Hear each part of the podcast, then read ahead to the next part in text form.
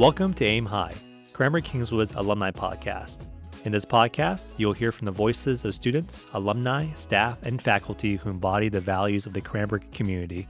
This episode is brought to you by Alumni.fm, a CK alum podcast production company with a mission to connect people through stories. Thanks for tuning in and enjoy. Welcome to Aim High. Today with me, we have Kamau Williams, class of 1990.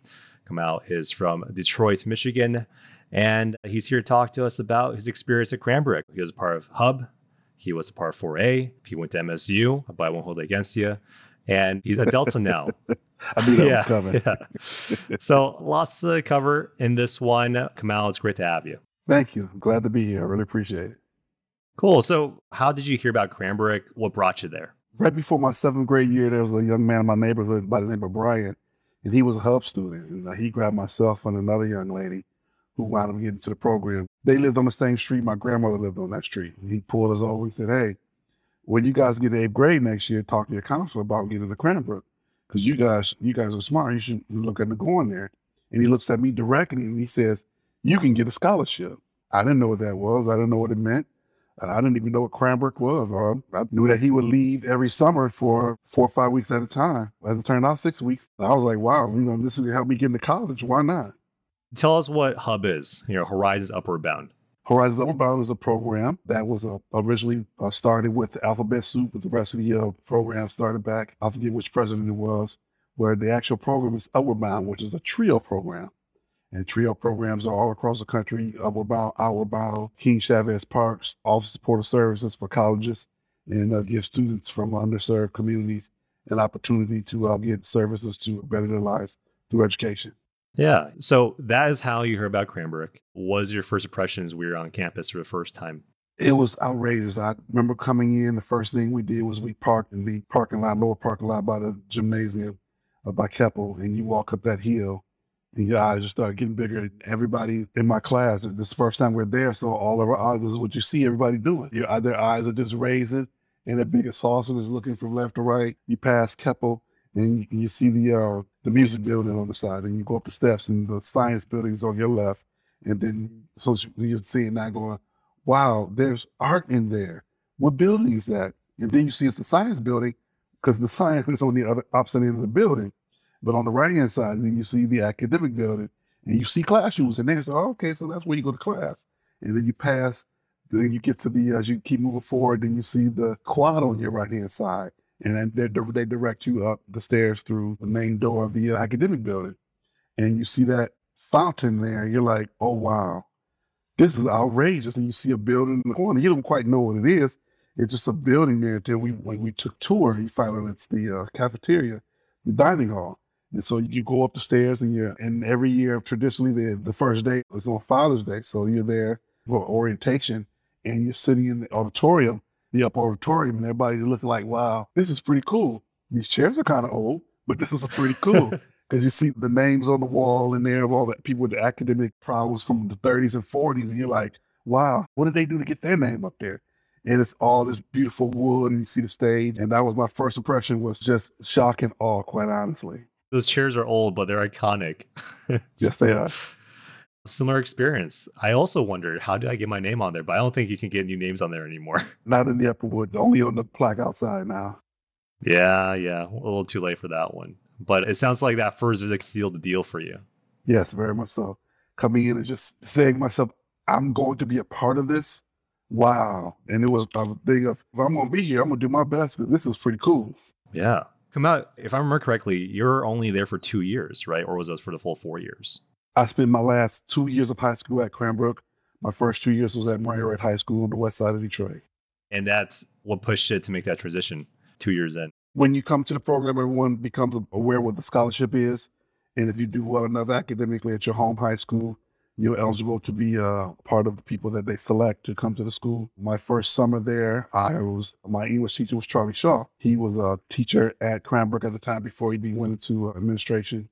And uh, he pulled me to the side on what we have what called theme day. And Charlie Shaw says to me, Hey, he looked me dead in the eye. Hey, when you get back to your regular school, take your time. Don't rush to anything. And because I fully expect for you to be here in two years. And I said, Wow.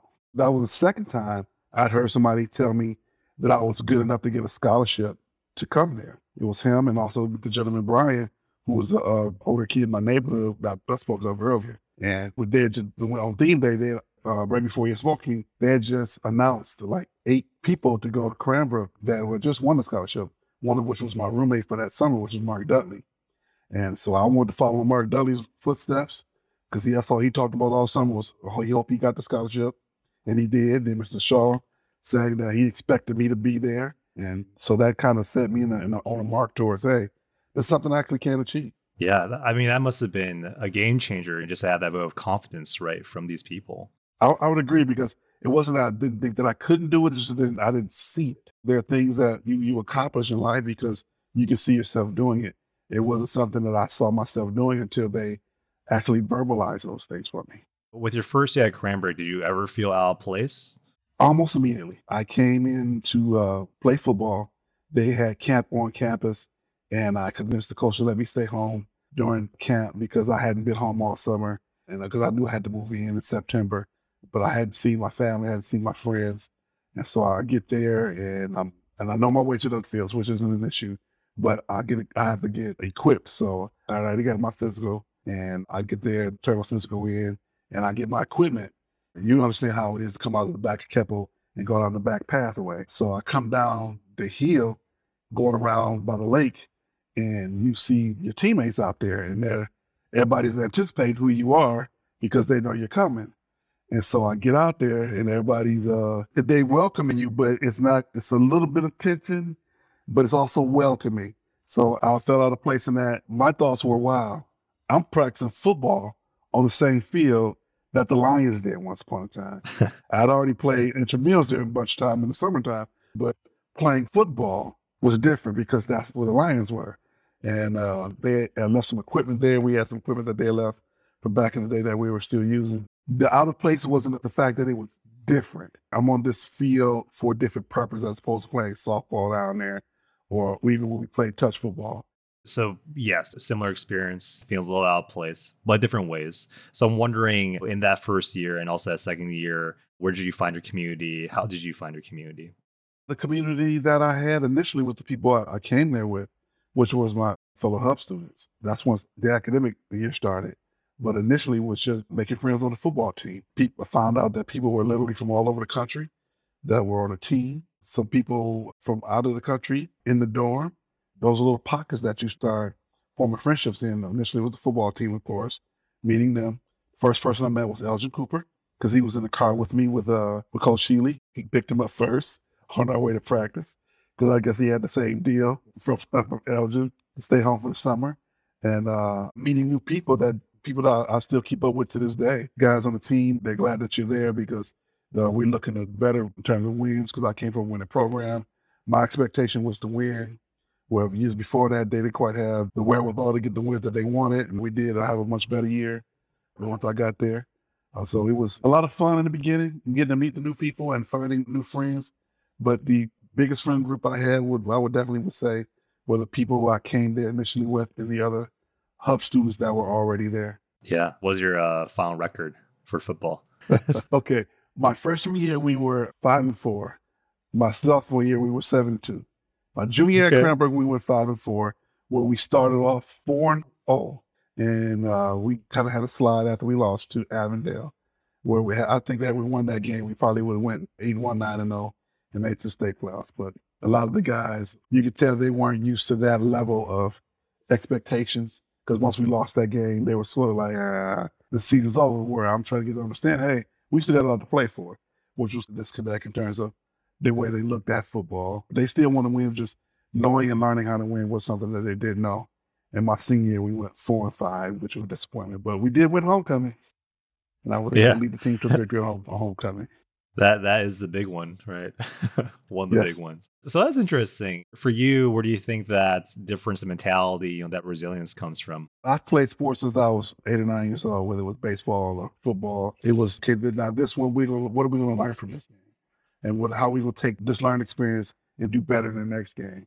Where in a lot of ways, those kids weren't used to that kind of adversity because I wouldn't say it was a losing mindset, but it was just wasn't an expectation of being overly successful. They wanted to win, but they were successful probably in other sports, but in football, they weren't used to putting that extra effort in. And uh, Sure. give me much the win. I hope I don't make anybody mad by saying that. Yeah. Not calling out any names. no, that, because these are still my team and still my friends, Yeah. but it was different. And I could tell for them in Yeah. terms of their expectations of winning and losing and what winning was before, what they were used to, and what we were trying to achieve. And learning how to win is not an easy thing.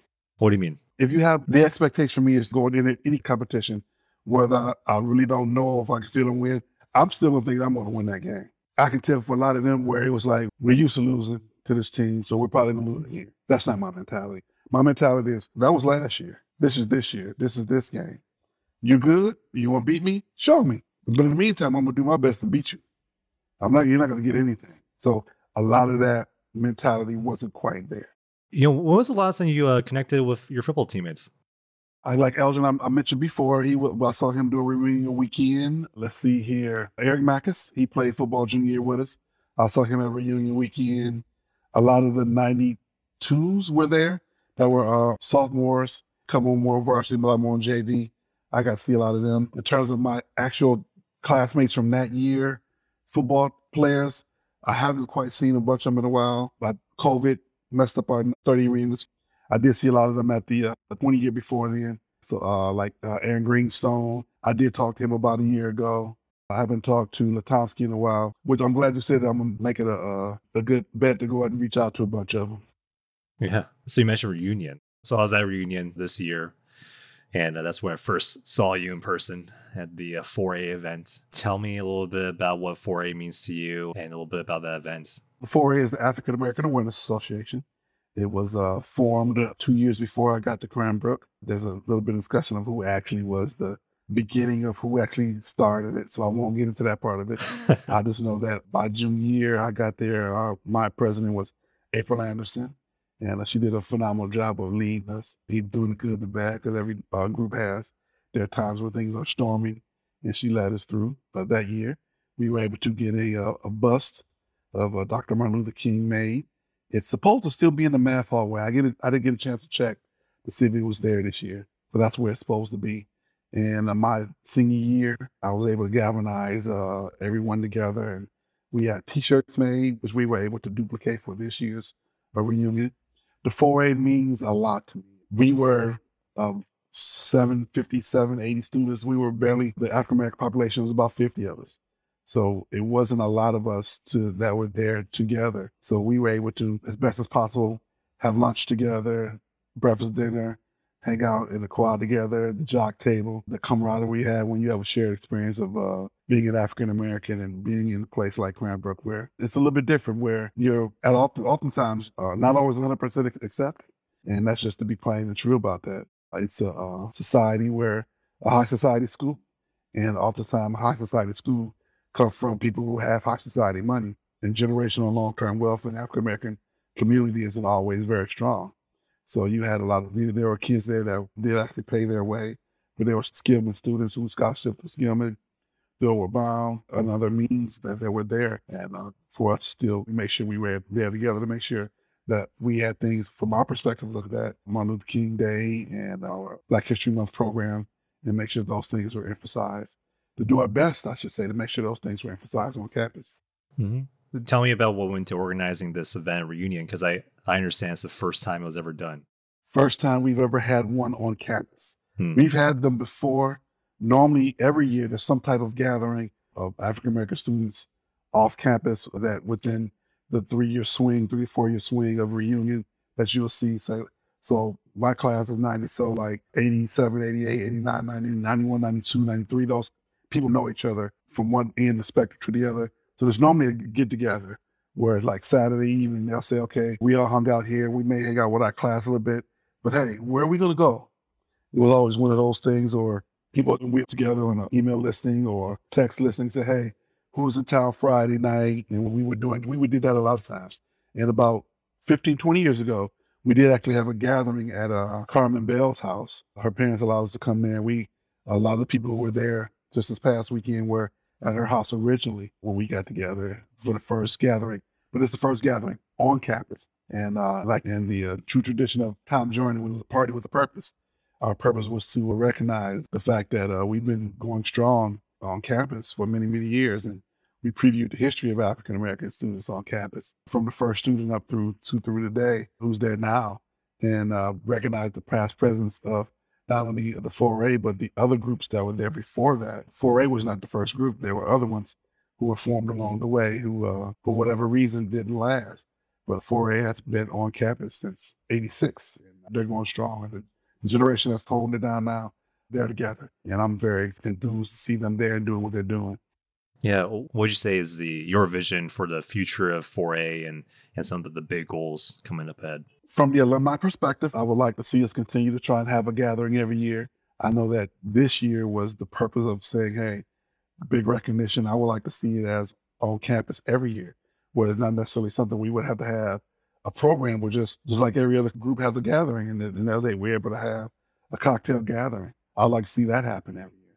That would be my vision for that aspect of it. Also as alumni, continue to be involved with the kids and, and mentor them, no matter where we are in the country, like we're meeting now by uh, technical, logical means, meet with them and let them know that, hey, we're here. We've been with you, Ben. We understand what you're going through, and we're here for you. If we, at some point, I'd like to set up a scholarship for them.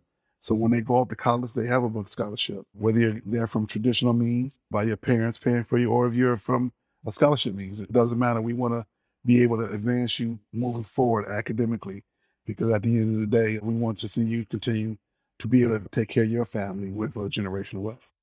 Thinking back, and, and I'm, asking this question also way to see what advice you have for current students and future students. But if you could give advice to your younger self back in the Cranbrook days, what would you tell them? Be more fearless. Be a lot more fearless. We feel like something's wrong, speak up a little bit more. I did speak up, but there's some things I could have been a bit more vocal on, and I understand that uh, the grease uh, wheel gets the attention. The squeaky wheel gets the grease, I should say. And um, be fearless. Just go out and don't hold back. Go for what you want, and know that uh, you not only that at Cranbrook, but I thought it's going to be in life. You're going to have to go out and make sacrifices and speak up and understand that everybody's not going to what you have to say. But if you don't say it, things won't change. What's a recent event that comes to your mind where yes, you've been practicing this be fearless aspect? Uh, at my job, um, I've currently uh, been moving up the ladder in, in the management area, and, uh, and those who I've, I paid attention, those who are who've been moving forward, are those who've been the ones who speak up and say what's on their mind. Some of it's, in my opinion, a little on the asinine side, but their their feelings are their feelings, and uh, that has allowed them to uh, advance. Imitation is a form of flattery. So I will take a little bit page out of what they're doing and uh, help to uh, advance myself as well. So you're right now at Delta. Do you ever think you would be there?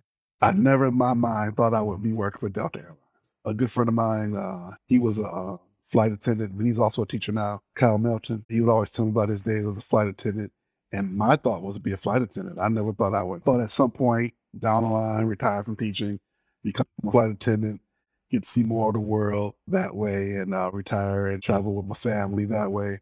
I never thought that I would be nine years at Delta Airlines. Never mind wildest dreams, but I thought I would be here. I do love what I do. I love work, going to work daily. Some days I'll challenge others, as always, but this is a time of life I didn't expect to be, but it's flourishing because of the choice I did make to uh, accept the fact that I should step out and make take a chance to come here.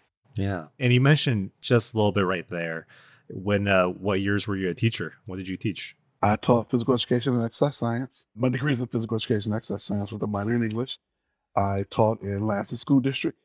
I was tenured there. I was tenured in Detroit Public Schools. I was tenured in Oak Park Public Schools. I've also taught down here in Texas. I substituted in Crowley as well as in Birdville schools before I was hired on and at, at Delta. I was working towards being certified here in the state of Texas where I uh, possibly would have had a full time job. Not not possibly, but it was a good chance because I was being recruited in, in Birdville at a school district at a Haltom High School. But the uh, Delta opportunity came along first, and it was an opportunity that's going to happen in the fall as opposed to full time insurance. Now, I think I need to take this insurance, go over here and see what happens. And it's worked out. I'm still here you know, for when you were um, when you were a teacher and preparing to be a teacher, was there some influence from your days at Cranbrook? Most definitely. My teacher days were influenced by Charlie Shaw, English. That would have been my minor. Of Kim last first name was David. He's a math teacher there. There were two math teachers I had, three actually. Mr. Schnitz was a big influence in terms of how he kept humor as the forefront of his teaching style. And you didn't really realize you were learning so much because all the, all the jokes that he told along the way. Let's see here. Dr. Roth. Let's see here. Miss Lebo. She was Mr. Mr. Lebo. I don't think they were there once I got to Cranbrook, but they were there part of our Bound program. Those were uh, influenced at Cranbrook. There are plenty more before that. Miss Lindsay, Miss Williams, Miss Miss Cobb, Miss Coleman. These were my elementary school teachers. Miss Rank, middle school, Miss Greenwald, Mr. Manny Bogart. Let's see here. Mr. McCassell, Mr. Malone. Those middle school teachers, high school at Murray Wright. Those names. Coach Moore, of course very influential, which was my first head coach in high school. Those names don't come to me quite as fast, but those it's the good. Once you get older, you'll understand the names further away are a lot easier to remember than the ones that are closer to you. Interesting. Yeah, they were rolling off the tongue. It's like a shout out for all those teachers. yes. But that's to me, it seems like yes, there's such a heavy influence with education, definitely this mentorship aspect, and it feels like it all ties into how you stay engaged with Cranbrook today with wanting to mentor current students? I actually will be uh, spending a little bit more time on campus. I've recently been uh, named as a member of the Board of Governors. Oh, congratulations. And uh, I'm a part of the Cranbrook School Board of Governors as the hub positional governor position. I recently accepted that. So this is, in a lot of ways, an announcement. The actual announcement hasn't come out yet, but the uh, I did speak to them and make sure that it was okay. I speak about it. I'm uh, very excited about that. There's meetings that I'll be attending there's uh, functions that I'll be expected to be at on campus, like graduation, and do my best to make it back for homecoming and things like that. And so it's a grand opportunity to uh, be seen and to be and let that example for the students that are there let them know, hey, kid from Detroit who had no idea he'd ever be here is here. So no matter where you're from, you can do it. You know, we're here to support you mentally and physically. You need a phone call, you need to make a phone call, I'm here. So I'm hoping that they understand that. And that's something I want to convey to all of them. Yeah, that's a powerful message. And I personally look very forward to what's coming up with you on the Board of Governors. So I'm excited for that, as I'm sure you are as well. I'm really excited. I was doing right after the uh, 4A gathering, I met with the new Upward Bound, Upward Bound director. She's very phenomenal. I was glad that uh, she asked me to do it. Before she could barely ask, ask me, I was like, sure, I'll do it. And she could barely get the question out of her mouth. And I said yes. So I'm very excited about that. Amazing. Amazing. Kamau, you know, thank you so much for coming on the show. It's been a pleasure having you on. Thank you, Mr. Li. Thank you so much for thinking of having me on here. Thank you very much for inviting me. Glad to be here. And as always, aim high. Aim high. This has been Aim High, Cranbrook Kingswood's alumni podcast. If you like this episode, we'd really appreciate if you could take a few seconds to subscribe wherever you listen and leave us a five star review. This helps a lot in getting the word out and making the podcast easier to find. For any feedback or guest requests, please send an email to robert at alumni.fm. Thank you so much for listening and catch you soon.